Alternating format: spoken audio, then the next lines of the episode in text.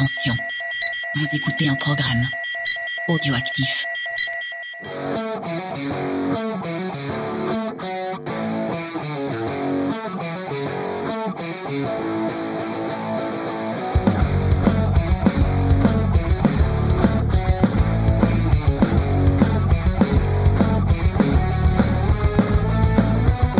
Bonjour et bienvenue dans la Comics Fair, le podcast qui fait le tour du monde des comics pour vous en présenter ses trésors cachés. Je suis votre hôte, Spades, et pour m'accompagner, j'ai dû réclamer une autorisation spéciale pour lui retirer sa camisole et sa muselière. Accueillons le criminel Crépillon. Laissez-moi parler Ah, il était temps encore vienne, hein Ah oui, comment vas-tu depuis tout ce temps?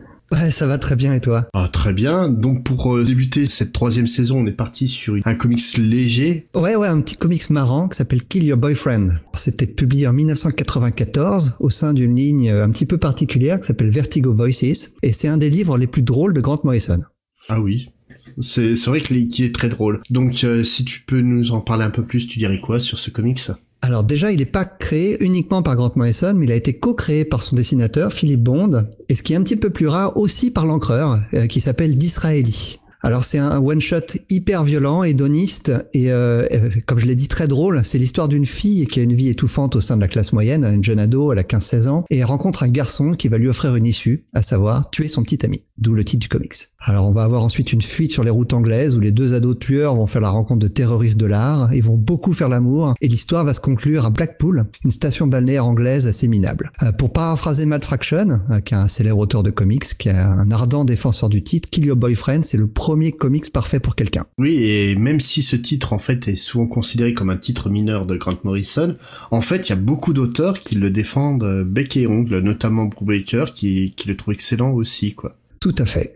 Et une fois n'est pas coutume, c'est moi qui vais présenter l'auteur du comics. Eh oui, tu es tellement fan de Grant Morrison qu'il fallait que je te laisse euh, la place. C'est Donc ça. je alors. vais aller faire un tour, je reviens dans deux heures, tu, tu m'envoies un message si t'as fini avant. Allez Alors je suis gâté parce que mon, on a déjà traité mon dessinateur préféré qui était Brian Bolland et là on va s'attaquer ouais, au gros morceau Grant Morrison qui est considéré par beaucoup comme l'un des écrivains les plus originaux et les plus inventifs à travailler dans le milieu du comics, mais c'est aussi l'un des plus vendeurs. Alors il est né en 1960 à, à Glasgow en Écosse. Et euh, dès la fin de l'adolescence, il va commencer à travailler dans le, dans le milieu du comics underground euh, en Écosse. Et il va notamment bénéficier de la liberté créative que qu'on trouvait dans des titres très très mineurs qu'on trouvait vraiment euh, que là-bas, que à Édimbourg notamment. Que c'est le premier titre dans lequel il a eu un titre professionnel qui est sorti s'appelait Near Myth. Ça a tellement bien marché d'ailleurs que ça s'est arrêté au cinquième numéro.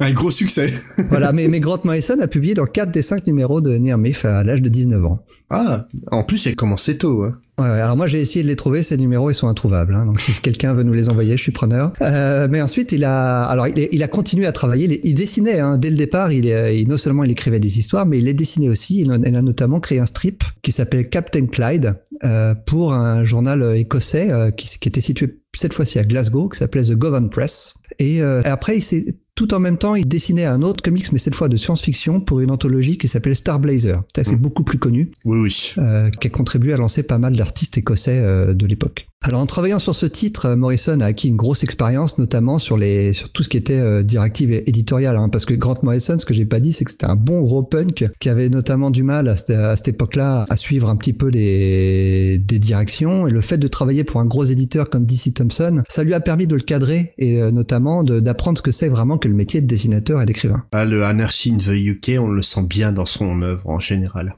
Ouais, tout à fait. Alors euh, très jeune, hein, il a commencé aussi juste après ça à travailler pour des publications de Marvel UK et il va notamment travailler sur Doctor Who magazine euh, et sur un titre Spider-Man the Weeds. Pareil, ça j'ai jamais j'ai jamais lu ça, mais euh, c'est assez difficile à trouver. Quand tu penses que Doctor Who faisait partie de Marvel à l'époque, C'est ça. comme Goldorak, on aurait pu avoir un featuring Goldorak Doctor Who quand même, ça aurait Ah, pu être- serait pas mal. Ouais. voilà. Donc Rock Morrison est écossais, donc britannique. Tu, tu, tu sais bien, tu imagines bien où est-ce qu'il va travailler après, comme tout bon anglais, comme tout bon britannique. 2080, Tony oui, forcément. Bien sûr. La plus grande revue de bande dessinée de Grande-Bretagne. Euh, alors, il va pas travailler sur Judge Dredd. Il va euh, énormément travailler sur Fu- Future Shock. euh, là où Alan Moore s'est fait un nom aussi. Et après, il va créer notamment le premier vrai super-héros de 2080, euh, qui s'appelle Zenith. Alors Zenith, c'est une histoire complètement dans l'air du temps de l'époque. On a la fin des années 80. Elle va être publiée entre 87 et 92 et, avec Steve Ewell, pardon, au dessin. Et pour moi, hein, c'est avec Watchmen et Batman The, Dark Knight Returns, un des grands comics des années 80 qui déconstruit les, les super-héros. Mais le fait que ce soit une série anglaise et non américaine publiée chez DC a fait qu'elle a été un impact beaucoup moindre, hein, bien moindre que les deux titres que j'ai cités avant. Le fait aussi que ce soit beaucoup moins accessible. Un peu euh, comme Miracle Man euh, de Alan Moore, qui déconstruit aussi le super-héros et qui était totalement passé à la trappe euh, en dehors de, l'Angleterre à l'époque. Tout à fait. Après, le Watchmen et Dark Knight Returns sont des œuvres relativement faciles et à, à, comprendre. Oui, Zenith, c'est un peu ardu déjà. Hein. C'est du vrai Grant Morrison.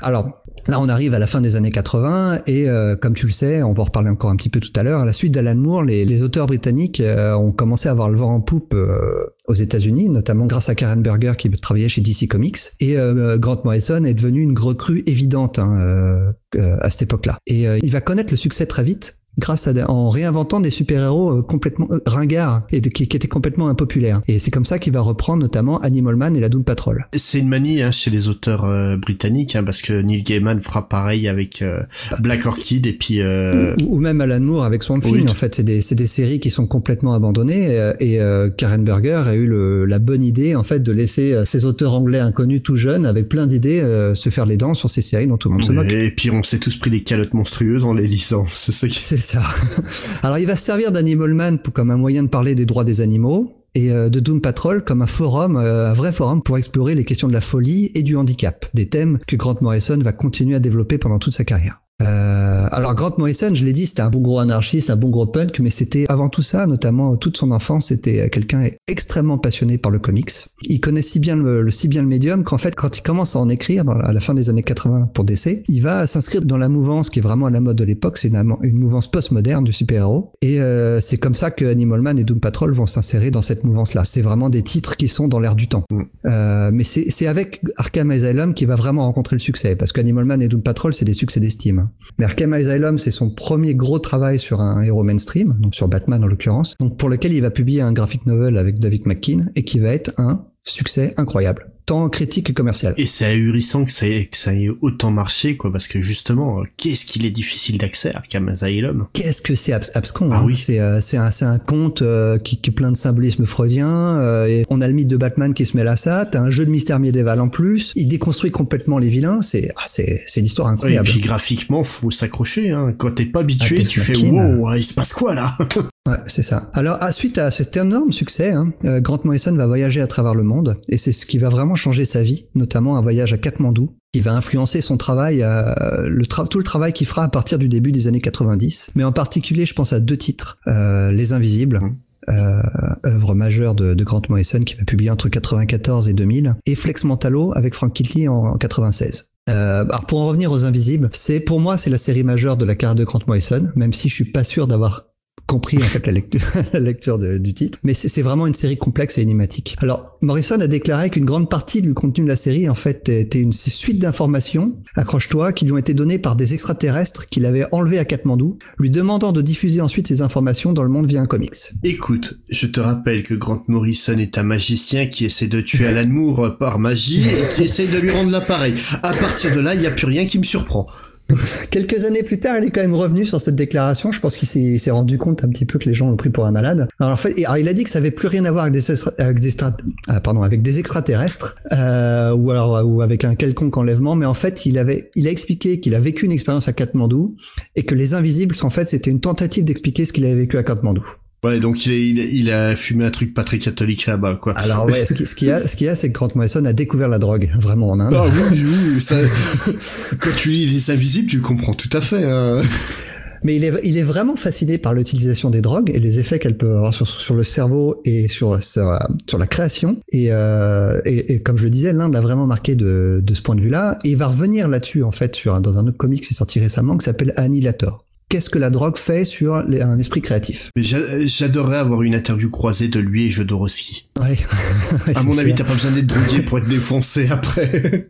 Alors là, on cite des œuvres très matures. Il y en a d'autres hein, qui sont très importantes qu'il a écrit aussi au euh, début des années 2000. Je pense à The Filth avec Chris Weston ou We Free toujours avec Frank Kitley, euh, qui sont vraiment le pendant mature de l'œuvre de Morrison, hein, euh, qui montre sa fascination pour le milieu du comics et sa volonté d'éveiller la conscience du lecteur. Euh, mais il n'y a pas que ça, parce que c'est un euh, Grant Morrison est un auteur exigeant pour un public averti, mais il a aussi régalé les fans de comics grand public euh, avec des travaux euh, sur la Justice League of America au début des fin des années 90 et sur les X-Men au début des années 2000. Un run mythique.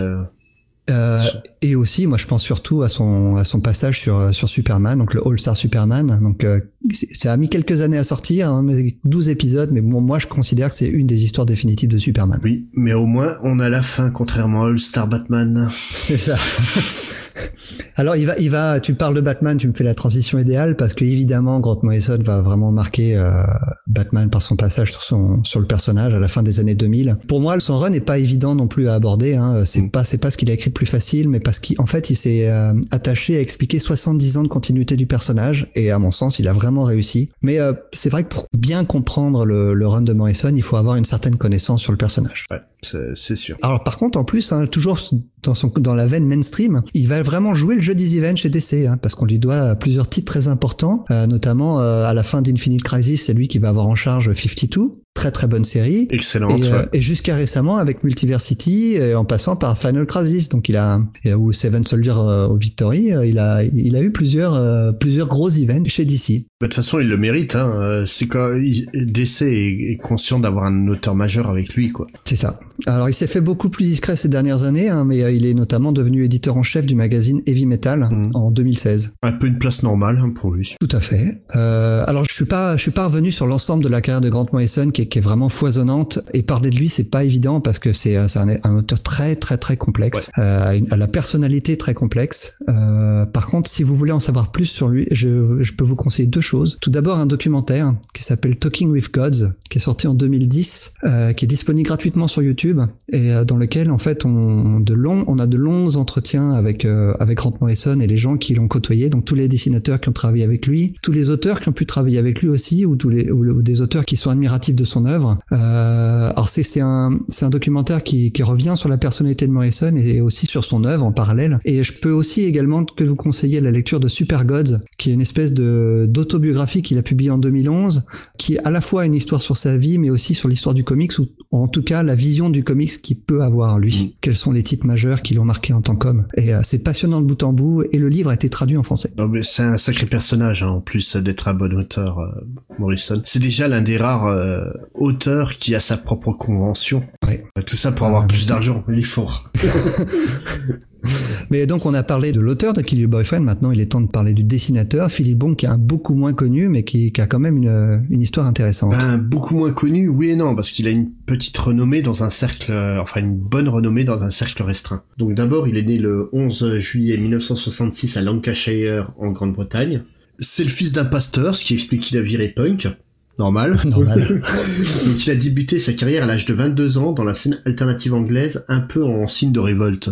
Euh, Donc pour commencer sa, sa carrière, bah, tout simplement, il a juste lancé le fanzine Atom Tan. Donc euh, c'est une référence au- à la chanson de The Clash. Et euh, ce fanzine, ses co-créateurs, c'est quand même Jamie Hewlett et euh, le créateur de, de Tank Girl. de Tank Girl, ouais. D'ailleurs, Et de Gorillaz. oui. et d'ailleurs, euh, Tank Girl fait ses débuts dans le premier numéro d'Atom Tan. D'accord. Un numéro qui doit être difficile à trouver aussi, ça. Ah oui, oui, non, ça c'est... Bah, quoique, non, sur le Tank Girl Shop, euh, ils avaient fait une réédition pour le 30e anniversaire. D'accord, sympa Ouais. ça. Et euh, bah, donc, euh, en sachant ça, ça explique quand même le style assez, on va dire, caricatural et cartoony de Bond. Parce qu'il a, il a trait très très exagéré sur les visages et compagnie. Ouais. Donc, tous deux, ils sont des membres très très actifs de la scène euh, comics alternative des années 80. En fait, c'est un héritage de ce qu'était la scène underground des années 60-70, notamment bah, Robert Crumb, Ouais. et de l'explosion de la nouvelle scène indépendante et underground avec les travaux de Art Spiegelman dans son magazine Raw, et bien sûr plus tard avec euh, Mouse, et euh, des succès assez incroyables, tant commerciaux et critiques, des, de ElfQuest de Wendy et Richard Pini, à qui on, Ah, on a déjà parlé de voilà, ça. on leur a, on a fait une jolie déclaration d'amour envers eux euh, lors de notre première saison, ou euh, de Cerebus de Dave Sim, qui est un qui est quand même une série qui a duré 300 numéros euh, alors que t'as quasiment pas de pub dessus quoi. Tout ça, ça crée un, un terreau très fertile pour permettre de lancer euh, ce qui, d'une certaine manière, est l'ancêtre de ce qu'on appelle aujourd'hui le, le comics indépendant. Que ça soit dans les notions de liberté créative, comme celle de Creator Own, le comics euh, alternatif, qui pour beaucoup a réellement débuté en 82 avec euh, le titre Love and Rocket des frères Hernandez, je sais pas si tu connais.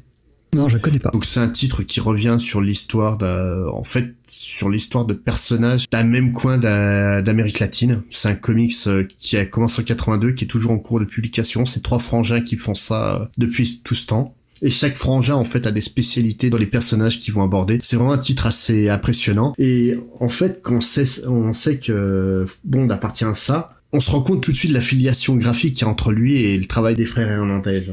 Donc cette part- appartenance au mouvement et à, et à la création de la Tom Tan, ça va juste jeter un petit coup de projecteur sur Hewlett et Bond, qui vont intégrer euh, l'autre grand magazine euh, anglais de, de bande dessinée, donc Deadline. Tu connais au moins de nom, je présume? Ouais, bien sûr. Voilà. ouais.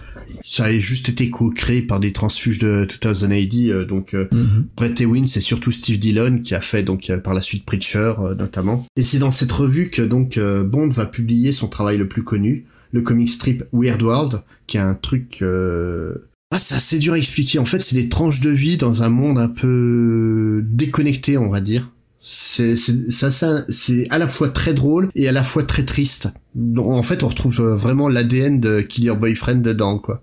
D'accord. Et cette revue, en fait, elle va tellement bien marcher bah, qu'elle va être republiée aux USA, comme euh, bah, pour par exemple Heavy Metal, euh, Ouais. voilà. Et euh, avec la sortie du film Tank Girl, ça va vraiment euh, mettre un coup de projecteur sur lui parce que il est crédité en tant que créateur de Tank Girl, D'accord. vu qu'il a Ah participé à Mhm. Tom Tan. Ah oui, et Hewlett et lui sont vraiment très très très potes. Donc euh, bah, il va commencer à se faire un petit nom chez DC. Bah, tout d'abord euh, dans la ligne principale, en travaillant soit en tant qu'encreur, euh, soit en tant qu'artiste sur des titres assez... Bah tu parlais de des titres marginaux, bah voilà. Lui il a travaillé sur la Doom Patrol et sur Shade the Changing Man. Ouais. Donc euh, c'est quand même pas les titres les plus connus, mais ça reste des titres excellents. Et il va, il va donc euh, rejoindre le label Vertigo avec forcément l'imprint Vertigo Races et Kill Your Boyfriend. Et même s'il reste assez indépendant et qu'il travaille plus en tant que cover artist, Vertigo reste très important dans sa vie. Bah, déjà, parce qu'il a signé de nombreux travaux chez eux, comme euh, Hellblazer euh, Bad Blood avec Jamie Delano, Mhm. donc un ex- une excellente mini sur notre bon vieux Constantine, ou euh, quelques épisodes de- des Invisible, ou toujours avec Grant Morrison, il a fait aussi euh, Vimanarama, alors en fait qu'il aurait pas dû faire ce titre-là du tout à la base. À la base, il était prévu pour euh, faire euh, We Free à la place de Frank Wakely, Oh J'imagine tellement personne d'autre que Frank Kitley sur euh, sur We Free. Alors le style très cartoony de de Bond euh, là-dessus, ça me. En fait, je pense que ça aurait désamorcé complètement la tension dramatique Ah, euh, je- de We Free. Je pense que t'as complètement raison. ouais. Et euh, à mon avis, Morrison s'en est rendu compte parce qu'il lui a dit, écoute, j'ai un titre qui te conviendrait mieux. Et c'est comme ça qu'il a fait l'échange en, pro- en proposant euh, Vimanarama euh, à la place à, à Bond. Qui est beaucoup plus qui- mineur que We Free quand même, hein, Vinamarama. qui est beaucoup plus mineur et qui est beaucoup plus euh, en fait qui a qui mérite plus le style cartoony Ouais. parce que le vraiment euh, Whip Free avec c'est le style réaliste qui te qui te fout en vrac quoi réellement mais l'autre raison pour laquelle Vertigo est très importante euh, pour euh, Bond, c'est surtout qu'en 99, il fait une, une convention et donc va débarquer la nouvelle responsable de la liaison de Vertigo avec les auteurs anglais. Il la regarde, elle le regarde, et dans leur tête, t'as Guy Marchand qui a débarqué avec un micro pour leur chanter Mais je ne savais pas que c'était le mari de Shelly Bond. Et bah tout à Ah fait. ouais. C'est, c'est en fait quelques mois plus tard, euh, la charmante Shelley Reberg va changer de nom pour devenir euh, Shelley Bond et euh, devenir l'une des femmes les plus importantes du comics en devenant le bras droit de la plus grande éditrice de tous les temps, Karen Berger, dont tu veux nous parler. Alors oui, Karen Berger, évidemment. Alors quand on pense Karen Berger, on pense Vertigo. Alors Vertigo a vu le jour en 93 euh, grâce à Karen Berger, mais on va revenir un petit peu sur Karen Berger parce qu'elle a eu une carrière avant Vertigo. On se plaint souvent qu'il n'y a pas beaucoup de femmes dans le comics, ouais, mais quand il y en a, c'est des sacrées bonnes femmes. C'est hein. ça. Alors, euh, c'était une ancienne étudiante en littérature, en histoire de l'art, et elle rejoint d'ici en 1979 en tant qu'assistante de Paul Levitz, qui était alors lui éditeur des titres Batman. Et euh, quand tu connais un petit peu la carrière de, de Karen Berger, tu t'imagines bien que euh, Batman, Karen Berger, elle s'en fout complètement. Non, si peu. Elle est, en fait, le genre super-héroïque ne l'attire pas du tout. Mais, euh, par contre, elle est vraiment passionnée de science-fiction et d'horreur. Et euh, elle se considère, elle est déjà à l'époque comme une fan d'histoire complètement folle, telle qu'on pouvait les lire non pas chez DC, mais seulement en Europe à l'époque, et notamment Oui. chez euh, Too Fast ID ou Metal Hurlant. Oui. Euh, c'est vrai qu'à l'époque chez DC, surtout les histoires super-héroïques, c'était assez assez générique. Hein. C'était pas c'est pas la meilleure période pour l'éditeur. Arrive 1982 et la sortie d'un film inséminable qui va changer la vie de Karen Berger. Est-ce que tu as une idée de quel est ce film? Non. alors, c'est pas, ouais, ça, ça va, ça va te paraître évident quand je vais le dire. En fait, c'est Swamp Thing de Wes Craven. Et euh, Len Wein, en fait, il veut le créateur de, de Swamp Thing, il veut capitaliser sur la sortie du film avant qu'il sorte pour relancer son personnage dont les aventures en comics sont un point mort depuis un moment. Alors le, le film est raté, hein, clairement. Non, non, non. Faut aimer le plastique. Par contre, grâce à ce film, on va avoir une nouvelle série qui va être lancée. Au début, sans grand succès. Et à la fin 83, euh, Karen Berger décide de donner sa chance à un auteur sur ce titre, euh, un auteur euh, qui vient d'Angleterre, qui est peu connu et qui s'appelle Alan Moore. Et Alan Moore, dès le deuxième épisode, va complètement euh, transformer la série. Pour, euh, il va même carrément transformer le personnage pour en faire un véritable monstre plutôt qu'un humain se transformant en monstre. Ouais, mais c'était ça le génie de Karen Berger, c'était de confier un titre comme ça à un novice, quoi. Un titre dont tout le monde se fout, tu pouvais en faire ce que tu Ah, il voulais. était sur le point d'être abandonné le titre Ouais. par. Et elle s'est dit bon, laissons-lui une dernière chance. Euh, moi, ce, cet auteur-là, j'y crois. Euh, allez, on le laisse faire. Alors évidemment, la série Swamp Thing va exploser hein, euh, et, et Alan Moore va y créer notamment un autre personnage dont tu as parlé tout à l'heure, euh, John Constantine, qui est un personnage secondaire, mais qui va évidemment aussi avoir une, une seconde vie après euh, dans, dans son propre titre. Ça va remporter un énorme succès et ça va conforter Berger dans son idée d'apporter du son neuf au monde du comics. Et euh, avec la bénédiction de l'éditeur en chef de DC de l'époque, Dick Giordano, Durant toutes les années 80, elle va recruter toute une série de jeunes auteurs britanniques. Donc évidemment, on a parlé Grant Morrison, mais avant, avant lui, il y, a eu, il y aura euh, Neil Gaiman, Peter Milligan, Jamie Delano et bien d'autres. Euh, alors, en fait, Berger, elle se considère pas comme étant précurseur. Euh, elle dit juste qu'en fait que ses propres goûts en termes de narration, c'était en adéquation avec l'air du temps de la seconde moitié des années 80. Donc, euh, comme je l'ai cité tout à l'heure avec Grant Morrison, euh, on est en pleine période Watchmen et Dark Knight Returns. Euh, T'as une vraie tendance du comics qui s'adresse à un public plus mature et Karen Oui. Berger, elle va savoir en profiter. Oui, mais est-ce qu'en fait, il y a eu ce public plus mature parce que elle, elle a amené des comics plus matures, ou est-ce que les comics plus matures sont venus parce qu'il y avait un public pour ça? Elle, elle se considère pas comme précurseur. Frank Miller, il faisait déjà Daredevil avant que Lanmour fasse, Oui. fasse Swamp Thing. Hein. Oui, mais Da- Daredevil par euh, Frank Miller, même si c'était une série qui, enfin un run qui s'est plutôt bien vendu pour des Daredevil, ça restait un succès d'estime. C'est ça, ouais. Donc, euh, Euh, tout à fait. En fait, le public mature était quand même une frange très très restreinte du comics à l'époque. hein. Ah bah, euh, elle n'existait même pas en Ouais. fait. C'est euh, c'est ces titres-là qui ont permis euh, l'arrivée d'un autre type de lectorat. Voilà, donc euh, donc clairement Karen Berger, même si elle se considère pas comme un précurseur euh, dans le boulot, elle l'a été quoi, quoi qu'elle en Bien dise. sûr, bien sûr. Euh, alors en plus, on est dans une période chez DC qui est post-Crisis on Infinite Earth où t'as des héros comme Batman, Superman et Wonder Woman qui ont été relancés avec un énorme succès. Hein. Mhm. Euh, et Berger, en fait, elle a l'idée de faire la même chose avec des personnages mineurs du catalogue de DC, qui sont oubliés depuis un moment. Hein. Sandman, on l'oublie, hein, mais Sandman, c'était un personnage qui existait bien avant que Neil Gaiman ne le reprenne. Évidemment, la série Neil Gaiman n'a rien à voir avec la série originelle, mais euh, Kirby notamment avait fait du Sandman, si je me souviens, si je me Euh, trompe pas. me semble-t-il, mais à la base, oui, Sandman, c'est juste un détective à la Batman, quoi. Ouais. Euh, la Doom Patrol, pareil. Euh, Animal Man aussi a eu une, une, une existence euh, dans les années 50 ou 60. hmm. Elle va confier ces titres dont tout le monde se moque à, des, à ces jeunes anglais dont on parlait tout à l'heure et leur laisse carte blanche et leur laisse exprimer surtout toute leur créativité et ils vont pas se priver. Hein. Alors c'est assez logiquement que suite aux nombreux succès des livres que Berger édite que euh, en 92 Paul Levitt et Giordano vont lui confier le soin de lancer une nouvelle gamme de titres sous un, un vrai label dont l'objectif avoué c'est d'aider le medium comics à grandir. C'est leur but. Et donc en janvier 93 Vertigo est né. Alors est-ce que tu sais quel est le tout premier titre à sortir sous ce label? Un indice c'est un titre de Neil Gaiman. Je dirais du Sandman, mais Sandman a été publié bien avant, quoi. Ouais, ouais. Alors c'est pas Sandman. Alors à presque bon, c'est Def en fait, c'est un Ouais. spin-off de Sandman. Dans le tout premier titre Vertigo, ce sera Def the High Cost of Living. Il faut pas oublier que beaucoup de titres qu'on considère étant des titres Vertigo aujourd'hui, ben en fait Vertigo n'existait pas du tout au moment de leur euh, de leur sortie. Ouais, bah, Watchmen notamment. euh, Tu me fais une transition idéale. En fait, très vite, en fait, des titres qui étaient euh, ongoing chez DC à ce moment-là vont euh, sortir, vont changer de, de label. Donc euh, des titres qui étaient labellisés DC vont être labellisés Vertigo. Il y en a six au total dès le début de Vertigo qui ont été lancés. Alors vas-y, un petit quiz. Est-ce que tu peux me trouver les six titres DC qui sont devenus Vertigo dès, dès Bon, début 93 Bon déjà, euh, comme je l'ai dit, il y avait euh, il y avait Sandman, Il y a Sandman, Hellblazer, Hellblazer. Preacher. Non, non, Preacher est sorti directement chez Vertigo. Ah ok. Euh, non, j'ai du mal à voir euh, les autres. Alors le troisième c'est Animal Man. Oui, forcément. C'était toujours en Euh, publication en, en Ouais, 93. ouais, ouais, Bien sûr. Ah, En fait, c'est euh, Grant Morrison est sorti. euh, tout le run de Grant Morrison est sorti chez DC. C'est dès le dès le départ de Grant Morrison que c'est passé chez. Ah bah euh, voilà, c'est au moment où ça m'intéresse plus quoi. voilà. ah bah il y a Peter Milligan qui a écrit longtemps notamment et Jamie Delano aussi d'ailleurs a écrit longtemps du Animal. Oui. Ensuite on a Swamp Thing, Oui, ah bah oui, c'est obligé. euh, la Doom Patrol et tu le citais tout à l'heure, Shade Changing Man qui ont continué chez chez Vertigo. Alors après donc parallèlement à ça il va y avoir de nouvelles euh, de nouvelles séries qui vont être lancées. Euh, parmi les plus connues, celles qui ont le mieux mieux fonctionné. Je sais qu'il y en a une que t'aimes beaucoup, c'est Sandman Mystery Theater par John Wagner, Kid Eternity par Anno Santi, The Book of Magic euh, The Extremist ou Enigma par Peter Milligan. Alors là, là, on arrive, en fait, DC hein, va utiliser Vertigo pendant des années pour publier des titres qu'on peut pas voir chez les Big Two. C'est euh, des titres très loin du genre super-héroïque, ou quand c'est du super-héroïque, c'est sur un ton très différent de ce qu'on voit habituellement. Alors et ça va permettre euh, à DC d'attirer de nombreux nouveaux lecteurs et lectrices qui se, jusque-là se pinçaient le nez pour aller lire des comics. On rentre dans une nouvelle ère, en fait. Hmm. Et, euh, et, en fait, Vertigo va avoir comme but d'attirer les donc ces nouveaux lecteurs, mais aussi des, des, des, nouvelles lectrices, comme je disais. Et ça va continuer au fil des ans avec des titres très accessibles, hein, comme Why the Last Man de Brian Kevon euh, ou Fables de Big Willingham. Ouais.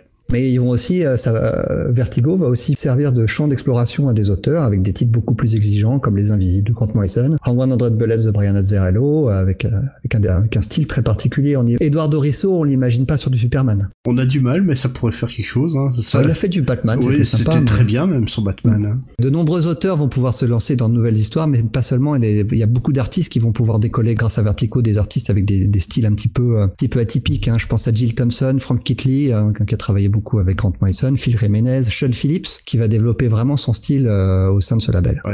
Après, moi, c'est surtout sur les auteurs hein, que je retiens euh, vraiment euh, Vertigo parce que c'est là que j'ai découvert euh, Garcenis, que j'ai découvert ah, Jason Aaron, euh, Brubaker. Ah bah, justement, là, j'arrive, j'arrivais au moment où j'allais un petit peu drop nommer les, les, séries majeures de Vertigo de ces dernières années. Donc, tu citais Garcenis avec Preacher et Steve, avec Steve Dillon au dessin, Scalped qui a révélé hein, complètement Jason Aaron.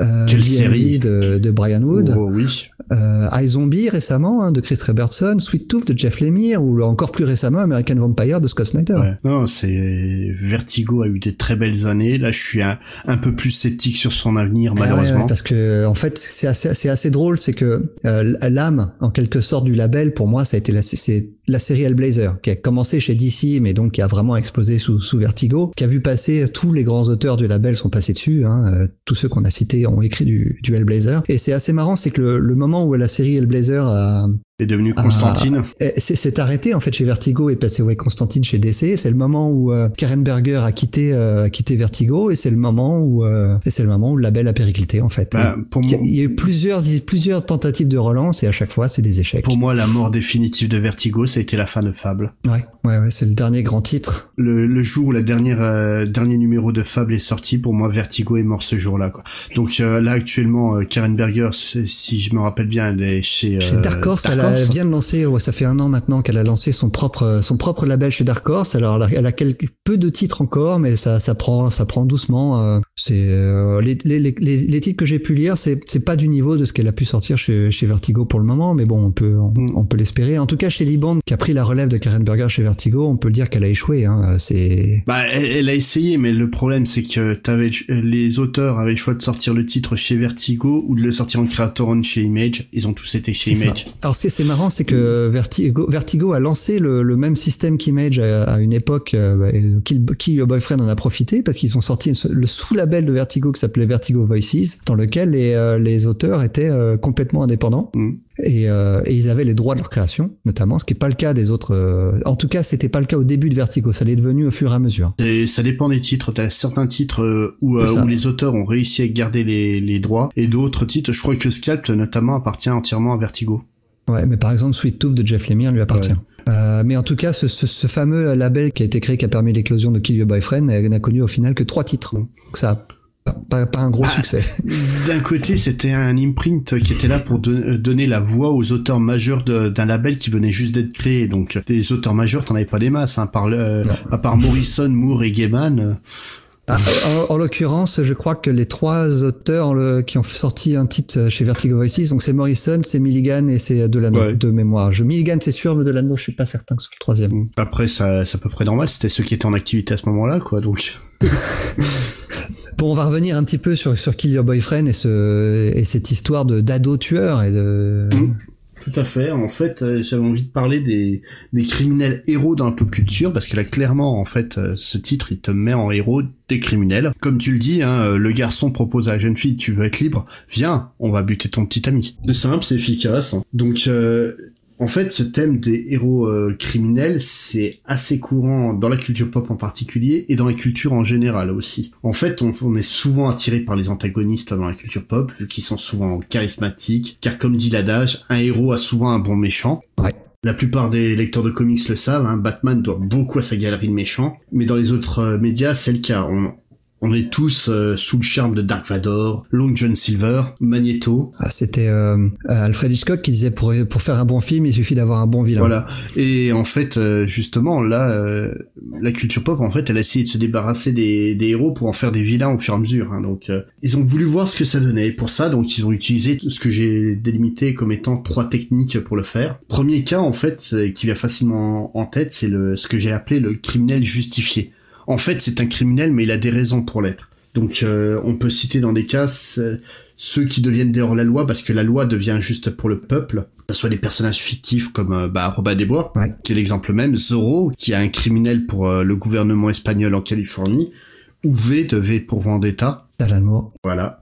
Mais aussi des personnages réels, bah, comme Pancho Villa, donc euh, révolutionnaire mexicain, euh, qui est un criminel euh, avant d'être un, un révolutionnaire, ou chez nous en France, Jean Moulin. Ouais. Qui était, qui était considéré comme l'une des plus grandes menaces pour le gouvernement de Vichy, alors que pour nous tous, c'est un véritable héros de la nation. le général de Gaulle à l'époque, hein, qui était condamné à mort. hein, pareil. Voilà, aussi, oui. Mais il y a aussi, euh, en fait, le cas où euh, bah, ces personnes vont faire des crimes parce qu'ils n'ont pas le choix, parce que la société les a poussés à le faire. Euh, par exemple, dans, dans les exemples euh, littéraires très connus, on a Jean Valjean. Tu sais pourquoi Jean Valjean est un criminel au tout début de... Ah, il vole un pain, bah, c'est pour euh, c'est pour manger hein, de, de mémoire. J'ai lu le, Pour- Les Misérables il y a très longtemps. Vo- Voilà, donc c'est... Il, il, va, il va se retrouver au bagne pour avoir volé une miche de pain pour nourrir sa sœur et ses sept enfants. D'accord.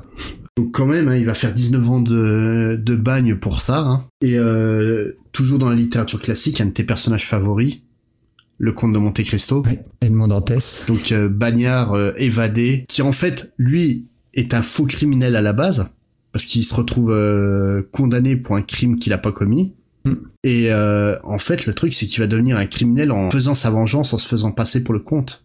Et euh, en fait, il y a un véritable intérêt à parler de criminel en tant que héros parce que ça permet de, de raconter des histoires que t'aurais pas pu raconter autrement. À côté de ça, en fait, l'une des autres catégories euh, les plus utilisées, c'est le criminel méchant, mais pas trop. En fait, on pourrait appeler quasiment ça, ce genre de perso, des anti-vilains en opposition aux, aux anti-héros. Donc c'est des personnages qui sont des vrais mi- criminels, mais qui nous attirent parce qu'en fait, ils sont pas si méchants que ça, quoi. Qui sont charismatiques ou tout simplement parce qu'ils punissent ceux qui le méritent. Ouais, parce qu'ils ont un code d'honneur. Voilà, genre euh, la galerie des Rogues, euh, les ennemis de Flash, qui sont plutôt en fait des gentils lascars capables de même de couvrir les, les arrières de leur euh, adversaire si les choses deviennent vraiment trop moches pour eux. Est-ce que, D'ailleurs, ça, est-ce que, est-ce que tu mettrais les vilains pathétiques dans cette catégorie? Comme Clayface, par exemple, chez, Bah, chez Batman. ben oui, d'un côté, oui, c'est clairement ça. En fait, il, a, euh, il a pas de code d'honneur, mais il est tellement... Euh, T'as de l'empathie pour lui parce qu'il euh, il est ridicule ou... Euh, ou il Voilà, mais c'est exactement ça. C'est les méchants, mais pas trop, quoi. Ouais. C'est vraiment ça. Euh, Les Rogues, c'est clairement ça. Ils- sont tellement ridicules à la base. Pourtant, c'est des meurtriers. Mais ils ont l'autre, il a l'air tellement con avec son cosplay de de Eskimo Miko. Un, un bon exemple de ça dans les comics, c'est euh, dans une série récente, c'est les Superior Foes of Spider-Man de, Tout à de- de fait, Spencer. ouais, qui- Ah, tout à fait, oui, c'est c'est exactement ça. C'est des personnages, en fait, qui sont tellement, ouais, pathétiques et ridicules que tu, tu viens les prendre en affection. Puis limite, tu les vois planter leurs affaires, et tu l'as- t'as envie de leur taper sur l'épaule. Ouah, c'est pas grave, quoi. C'est un peu souvent le cas des vilains de, de Spider-Man d'ailleurs, qui sont souvent dans, dans cette catégorie-là. Mais si j'ai bien compris ta catégorie, on n'a pas que ça. On a aussi, par exemple, des gens qui peuvent être de, de vrais méchants, mais qui ont un code d'honneur. Tu mettrais Dexter dans cette catégorie. Exactement. En fait, euh, il y a des, des criminels qui vont punir que les gens qui méritent d'être punis. Donc Dexter, comme tu le cites, qui va donc euh, juste à tuer des serial killers. Donc il reste un serial killer, mais un tueur de serial killer. Donc moins plus moins, euh, Ouais, ça c'est passe. ça passe. hein. Dans l'autre style, en fait, euh, t'as t'as en gros un, un genre qui est né avec le ras-le-bol des de la création des détectives dans la littérature de la fin du 19e siècle. C'est ce qu'on appelle euh, donc, euh, bah, c'est eux aussi des personnages qui vont euh, souvent punir des, enfin juste punir ceux qui méritent d'être punis. C'est les cambrioleurs, euh, les gentlemen cambrioleurs, notamment Arsène Lupin. Ouais, bien sûr. Gaston Leroux. Ou en exemple euh, plus récent, tu as donc euh, le Saint, Simon Templar. Ouais. Ah, Très bon choix. Je ne sais pas Voilà. pourquoi je dis ça, mais très bon choix. Non, c'est c'est vraiment en fait des personnages qui sont nés juste parce que les gens en avaient marre des histoires de détectives à la Sherlock Holmes. J'ai dit une énorme bêtise en plus que quand tu quand as parlé Ouais, Lupin, j'ai dit Gaston Gaston Le- Leroux, c'est oui, Maurice, c'est Maurice Leblanc, oui. bien. Gaston Leroux, c'est Rouletabille. Alors c'est pas- qui, qui, qui est pas un vilain Rouletabille. Non, et justement, en fait, euh, Arsène Lupin est venu en ras-le-bol de Rouletabille. Ouais. La phrase, elle est un peu compliquée. non mais je comprends ce que tu veux dire. Rouletabille, c'est un... alors pour le coup c'est pas un c'est pas un gentil si que ça. Hein. Il a une vie, il est très perturbé comme comme gentil. euh, oui, mais Rouletabille. ça- oui, mais tout comme Sherlock Holmes, un Sherlock Holmes, c'est un drogué euh, un peu bizarre. hein. Pourtant, en fait, à la fin du 19e siècle, les gens sont dit, sont dit ouais, mais non, Sherlock Holmes, c'est trop nul, le mec, il est trop du bon côté de la loi. Moi, je veux des héros trop dark et matures, quoi. En fait, exactement le même genre de discours qu'on entend encore 100 ans plus tard, quoi. Ouais, c'est à croire que les, que les mecs, ils écoutaient la musique émo de l'époque. Hein. Mais c'est vrai que cette euh, tout ça, ça va donner naissance au style, euh, au style gothique et émo. Hein. Ouais, mais et puis le truc le plus drôle en fait, c'est que ce statut de criminel, c'est rien de plus qu'un habillage pour écrire typiquement le même genre d'histoire que si ça avait été un policier ou un détective. Ouais. Arsène Lupin, ça reste des histoires typiques de détective. Bien sûr. Dexter, il a beau être un criminel, il est aussi un flic en même Ouais. temps. Donc là, tu vois, on a encore poussé l'ironie de l'habillage en un cran plus loin. Et en fait, tout ça, ça vient que ben, l'inspiration première de à la fois le détective et à la fois le criminel détective, ça vient exactement du même personnage euh, historique qui a inspiré tout ça. Donc il y a un personnage qui s'appelle Eugène François Vidocq. Gérard Depardieu. Ouais, voilà. si vous l'avez pas vu, allez regarder l'épisode de Chroma dédié au film. Ne regardez pas le film. Oh, si, allez- ah, si vous l'avez pas vu le film, allez le voir, mais euh, préparez-vous à vous brûler les yeux, hein, parce qu'il a visuellement, il a pris un sacré coup de vieux. hein. Non, il avait déjà un coup de vue à l'époque. Et pourtant, il est visionnaire parce qu'il a inspiré Matrix. Ouais. C'est quand même chelou, ce truc. Donc, le personnage de Vidocq, c'est un personnage réel. Vous oubliez le personnage du film qui est un peu bizarre. Et euh, qui est né en 1775 et qui était un délinquant juvénile, ancien soldat de l'armée révolutionnaire. Donc, à 17 ans, il était soldat. Et... Euh, Surtout, c'est un, escroc patenté qui faisait des faux, usage de faux, et qui a été condamné pour ça au bagne, dont il va essayer de s'évader plusieurs fois. Donc, en fait, il va essayer de s'évader trois fois pendant le trajet en allant au bagne, donc en 22 jours. hein. Il fait trois tentatives qui vont toutes planter, il va notamment se défoncer les deux chevilles en essayant de sauter d'un mur. hein. Ouais. Et surtout, bah en fait, il va réussir à s'évader du bagne au bout de huit jours. Ça servait d'a- d'arriver là-bas, quoi. En fait, il a juste acheté un costume de marin à un des marins qui passait par là pour emmener les bagnards euh, dans le bagne. Il va attendre huit jours, mettre son costume et il va partir avec le bateau. Pas mal. Facile. et euh, donc le truc, euh, c'est qu'il va donc se faire réattraper euh, trois ans plus tard et va se rééchapper en moins d'un an, en 1800. Donc vu qu'au bout d'un moment, il en a un peu marre de son boulot de criminel et de se faire courser euh, par les flics, il va passer un accord avec le préfet de police de Paris pour devenir informateur pour la police. Vu qu'il va être un poil un peu, un peu trop efficace parce qu'en fait il va créer vraiment euh, plein de techniques qui sont encore utilisées au jour d'aujourd'hui par la police. Le préfet va dire ben écoutez on va créer une brigade officieuse la brigade de sûreté de Paris, qui va être composée que d'anciens criminels qui vont in- infiltrer euh, la pègre pour pouvoir euh, arrêter plus facilement les criminels. J'ai l'impression de voir le scénario de la Suicide Squad, hein, c'est incroyable. c'est plus ou moins ça, ou c'est ou c'est aussi euh, tout simplement euh, n'importe quelle histoire de flic undercover. Ouais. Et euh, le truc, c'est qu'ils vont flic s'avérer. undercover, oui et non, parce que quand t'as, euh, quand tu, si tu prends par exemple le 21 Jump Street, c'est des flics qui se font passer pour des brigands, pas l'inverse. Oui, euh, Pas des brigands qui sont devenus flics, qui sont bah, devenus en flics. fait, euh, tu- ouais, mais voilà, c'est en fait, il va créer toutes les techniques d'infiltration Ouais, ouais. Bah, ouais, mais, mais, mais, euh, ouais, mais il peut le faire parce que c'est lui-même un, un ancien brigand. À la base, oui, mais justement, c'est il va créer, euh, il va permettre en fait de créer des passifs criminels à des, des vrais flics qui va incorporer la brigade de sûreté. D'accord. Et euh, notamment, bah, c'est si tu prends la série, euh, l'excellente série méconnue des années 80, flic dans la mafia, dans la mafia, bien sûr. qui est un bijou cette série Ouais. à l'époque. Euh, voilà, c'est exactement ce genre d'histoire là que ça raconte, avec 200 ans d'avance. Ou tu peux parler aussi de Serpico, de, de, de Sidney Lumet avec, euh, avec Voilà, Al Pacino. tout à fait. Ouais, tout à fait. Et euh, en fait, le problème, c'est que là encore, bah, le service de sûreté de Paris va être encore une fois très efficace et ça va devenir en fait une brigade officielle. Et donc, Vidocq, d'ancien bagnard, va devenir donc Ouais. euh, commandant de police et de, et de ce qui va être en fait la première police judiciaire du monde. Donc je rappelle que les brigades du Tigre ont été la première police scientifique du monde aussi. hein. En France, on est quand même balèze. Ouais. On n'a pas de pétrole, mais on a des idées. et pour des, et des fois, elles sont pas si cons que ça. Donc après, Vidocq, il va créer une usine de papier, ce qui va inspirer Victor Hugo pour euh, Jean Valjean, qui va devenir en fait le père Madeleine euh, après, euh, une fois qu'il essaie de devenir honnête. Ouais, respectable. Ouais. Ouais. Et en même temps, ça va aussi inspirer le personnage de Javert. C'est ça qui est cool en fait avec Vidocq, c'est qu'il inspire à la fois des, des héros positifs. Le gentil et le méchant Que- de l'histoire de, voilà. de Victor Hugo. Ouais. Par exemple, il ses mémoires qu'il va écrire plus tard, ça va inspirer le personnage de Jacal dans le- Les Mohicans de Paris de Alexandre Dumas, toi qui aimes beaucoup ouais. cet auteur. Et chez Edgar Allan Poe, en fait, il va inspirer le, le Chevalier Dupin, qui est donc euh, l'inspiration principale de Sherlock Holmes. En fait, l'intérêt de Vidocq, c'est vraiment ça, quoi. C'est qu'il peut inspirer à la fois un personnage positif que négatif. Ah, on a la limite entre le, le anti-héros et le anti-vilain. Ouais. Voilà, c'est vraiment lui, il est pile poil au milieu. C'est pff, c'est- c'est impeccable. Et dans les per- et après, il y a aussi des, des, crimi- des criminels sympathiques parce que c'est des vrais criminels, mais qui sont cool, quoi. Un peu comme tu peux percevoir chez Tony Montana. Mais aussi et surtout, ben en fait, euh, si je te parle de Louis-Dominique de Garthausen, ça te fait penser à ça, tu connais? Non, de, comme ça, Tu non. connais peut-être plus sous le nom de Cartouche. Ah oui, là, là ouais. Donc brillant, légendaire, qui était tellement cool et charismatique qu'en fait il avait la moitié de Paris dans sa poche et euh, quasiment toutes les femmes euh, de la noblesse dans l'autre ou dans son lit, hein, au choix. Ou alors t'as l'Australien Ned Kelly. Donc euh, je, je sais pas si tu connais lui. Non. Donc Ned Kelly en gros c'est un voleur euh, patenté qui a été accusé à tort d'avoir blessé un flic. Bon, on sait que c'est vraiment à tort parce qu'il était pas du tout à l'endroit où il était censé être quand il a blessé le flic. Donc euh, le truc c'est que la police a voulu l'arrêter, lui il était pas d'accord, donc il a décidé de se sauver avec ses frères et, euh, et ses potes. Et euh, en fait, en se battant contre les flics, il en a juste tué euh, quatre. Donc forcément ça donne pas une super bonne image de lui à la base. Mais donc il se fait encore plus courser par les flics. Donc pour vivre, il va commencer à braquer des banques. Et pour braquer des banques, en fait, il a deux systèmes. Soit il, il va séquestrer des gens dans un hôtel et demander une rançon, mais il se comporte de manière tellement cool avec ses otages qu'en fait, il y en a aucun qui lui en veut et qui lui reproche quoi que ce soit après. Soit en fait, il va carrément braquer la banque et puis en partant, en fait, il fout le feu à tous les, les papiers de- d'emprunt qu'il y avait dans la banque. Ce qui fait que beaucoup de, de fermiers qui avaient des dettes invraisemblables, eh ben, leurs dettes, elles n'existent plus. Ah, alors là, lui, j'aimerais bien, j'aimerais bien qu'il vienne faire un petit tour chez moi.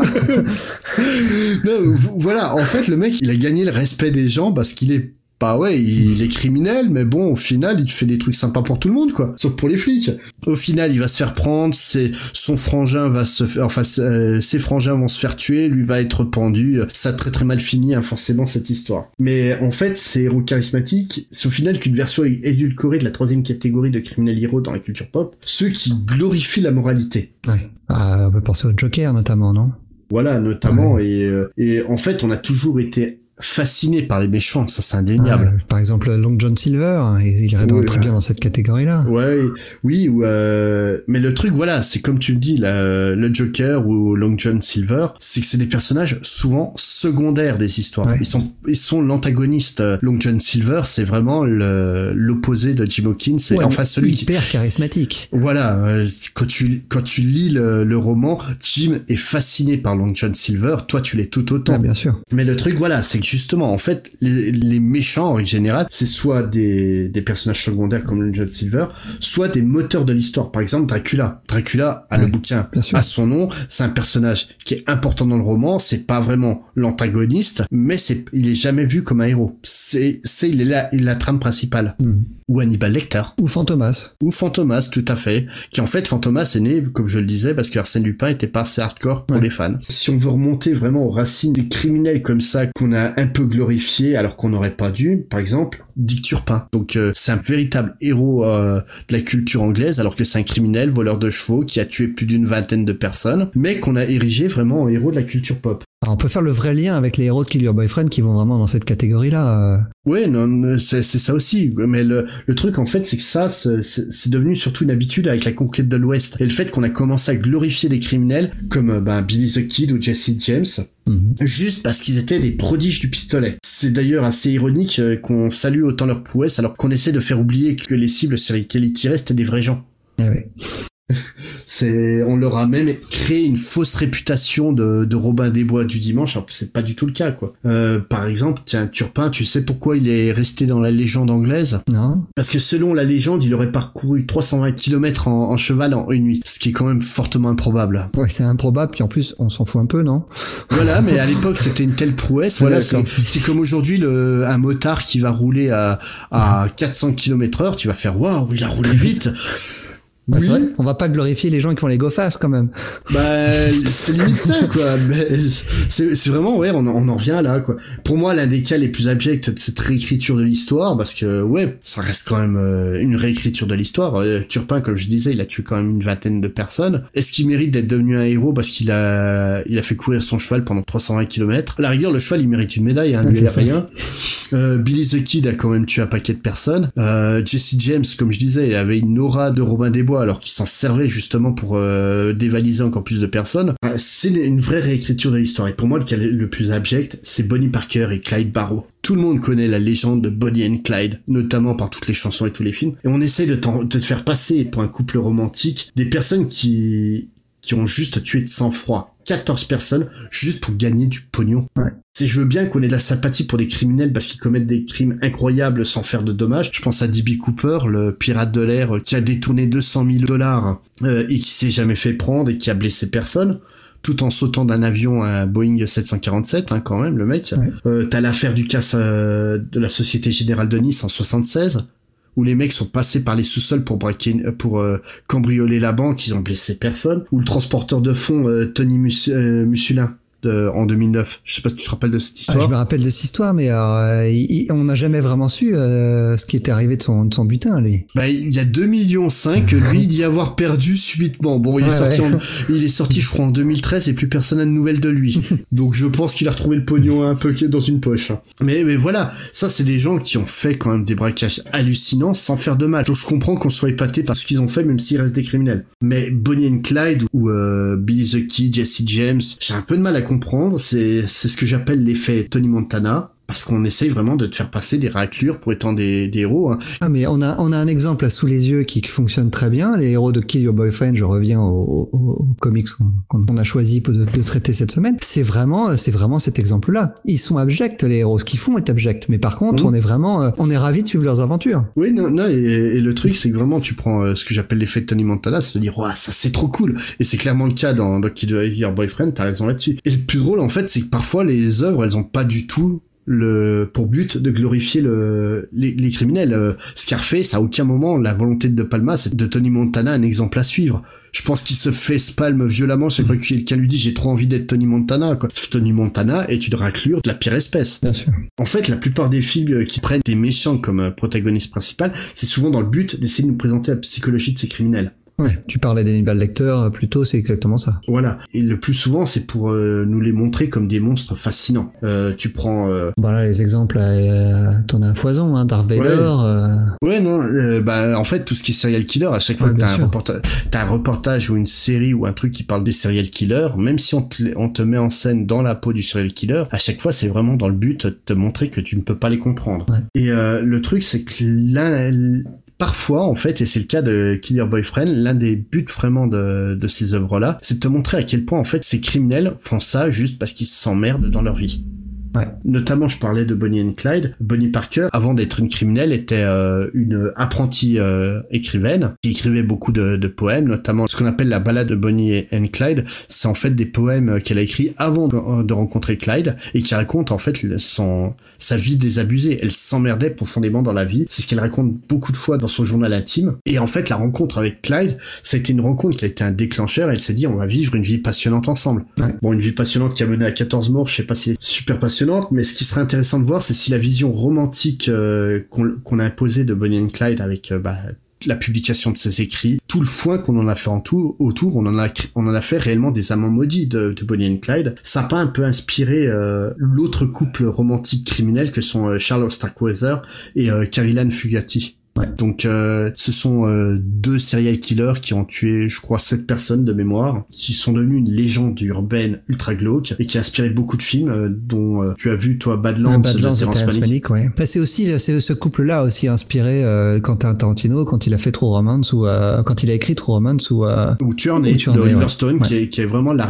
en fait le, le couple Starkweather et euh, Fugati sont le, le moteur de, de Tuernay et de Fantôme contre Fantôme. Peter Jackson. Le film de Peter Jackson, ouais. Même s'il y a un côté fantastique, c'est vraiment en fait la trame, c'est des, des jeunes qui s'emmerdent dans leur vie, qui se sentent plus extraordinaires qu'ils devraient l'être et qui décident en fait de commettre un crime pour pouvoir se sentir Pour, vivant. pour en revenir à la littérature, un autre exemple hyper célèbre, c'est La Trappe-Cœur de Salinger, hein, qui aussi parle d'un d'un ado qui s'ennuie. Et, ça- et ce roman va servir de prétexte à d'autres vrais tueurs. Hein. Pour le coup, le tueur de John Oui. Lennon euh, a tué au nom de, de La Trappe-Cœur. Ouais. Et d'ailleurs, je parlais de Peter Jackson, mais Peter Jackson a lui aussi réalisé un autre film qui parle d'un d'un couple de tueurs ados qui a tué parce qu'ils se sentaient, euh, en fait, ils avaient une relation toxique, Ouais, hein, tout ouais. simplement. C'était une, c'est euh, Créature Ouais. céleste.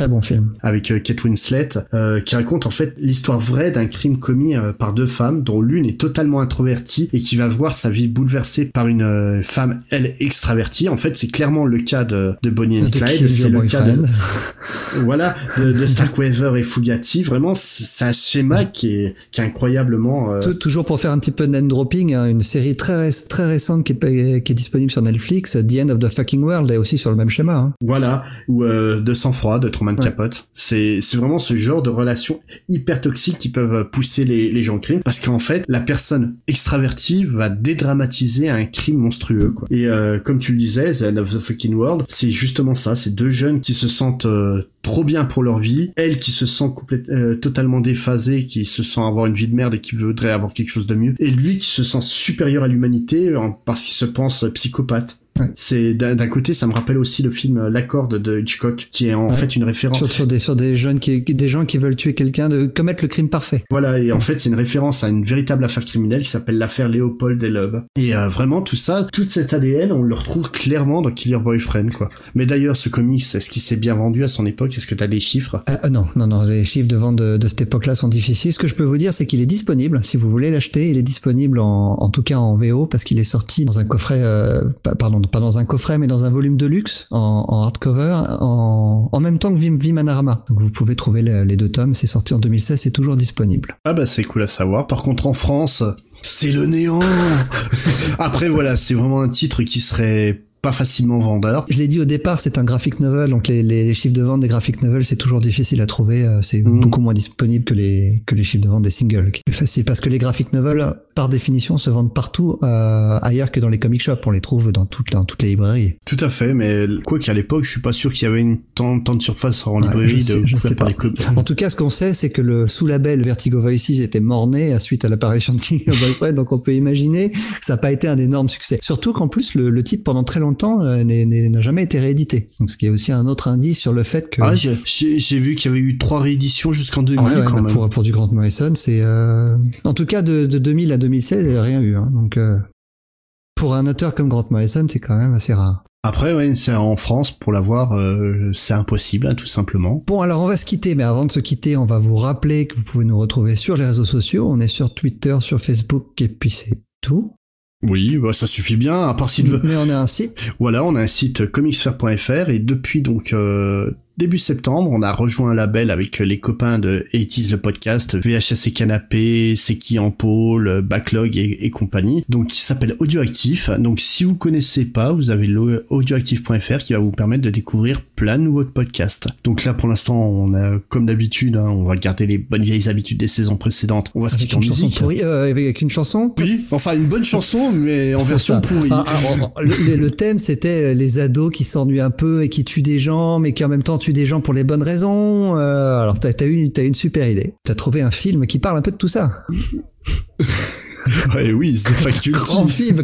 Qui est-ce qui a réalisé ce, ce- cet étron ah, Robert, Robert Rodriguez, grand réalisateur. Ouais, c'est un, c'est un très bon film dans sa catégorie. La catégorie Voilà. film de merde. Mais, mais j'aime beaucoup ce film-là. il ouais, mais j'adore le revoir aussi pour le coup. C'est pas un très bon film, mais il est très sympa. ouais. Ouais. Et euh, donc en fait, à l'époque de The Faculty, ils ont eu l'excellente idée de faire une cover de- du très très bon euh, titre. Et cela dit sans ironie aucune. Another Breaking the Wall des, des Floyd.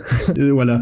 Mais alors là, la version, elle est tellement, tellement, bah, c'est la version de The Faculty, quoi. qui qui est-ce qui a repris ça, tu sais? Oui, donc en fait, le, ceux qui se sont mis à faire ça, c'est quand même Tom Morello, le célèbre guitariste de, Range Against the Machine et d'Audio Slave. euh, tout à fait, et surtout, bah, Len Staley de Alice in Chains au chant, quoi. Et pourquoi ils ont réussi à faire aussi de mauvais Addiction aussi, hein. Eh oui, tout à fait. C'est un vrai, vrai super groupe, hein. C'est un vrai super groupe qui avait pas envie de bosser, à mon avis. Mais d'un côté, je trouvais ça tellement marrant et tellement dans le contexte du comics. Donc on vous quitte avec ça, puis on vous dit à dans un mois pour un numéro régulier, dans, il y a dans 15 jours pour un One Shot First. Allez, salut. Ciao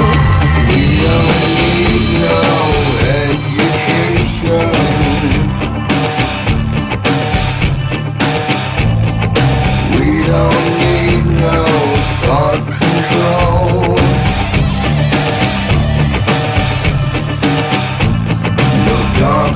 Sarcasm in the classroom.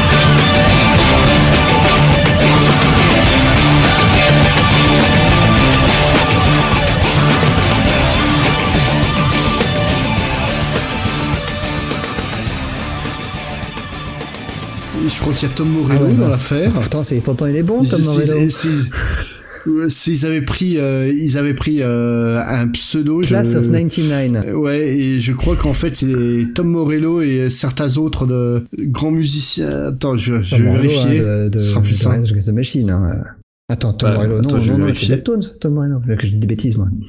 Ben, non, non, C'est Rage. Le Clash of 99, ça va pas aller. C'est Class of 99, je crois. Ouais. Oh. Lane, Staley, Tom Morello. Il y a Lane Staley. Je sais pas qui c'est, Lane Staley. le chanteur de Oh Alice vache, ouais, ah ouais. Ah, putain, et ils sont mis à tout ça pour faire ça, quoi. C'est là. Ouais. Attends, on revient dessus.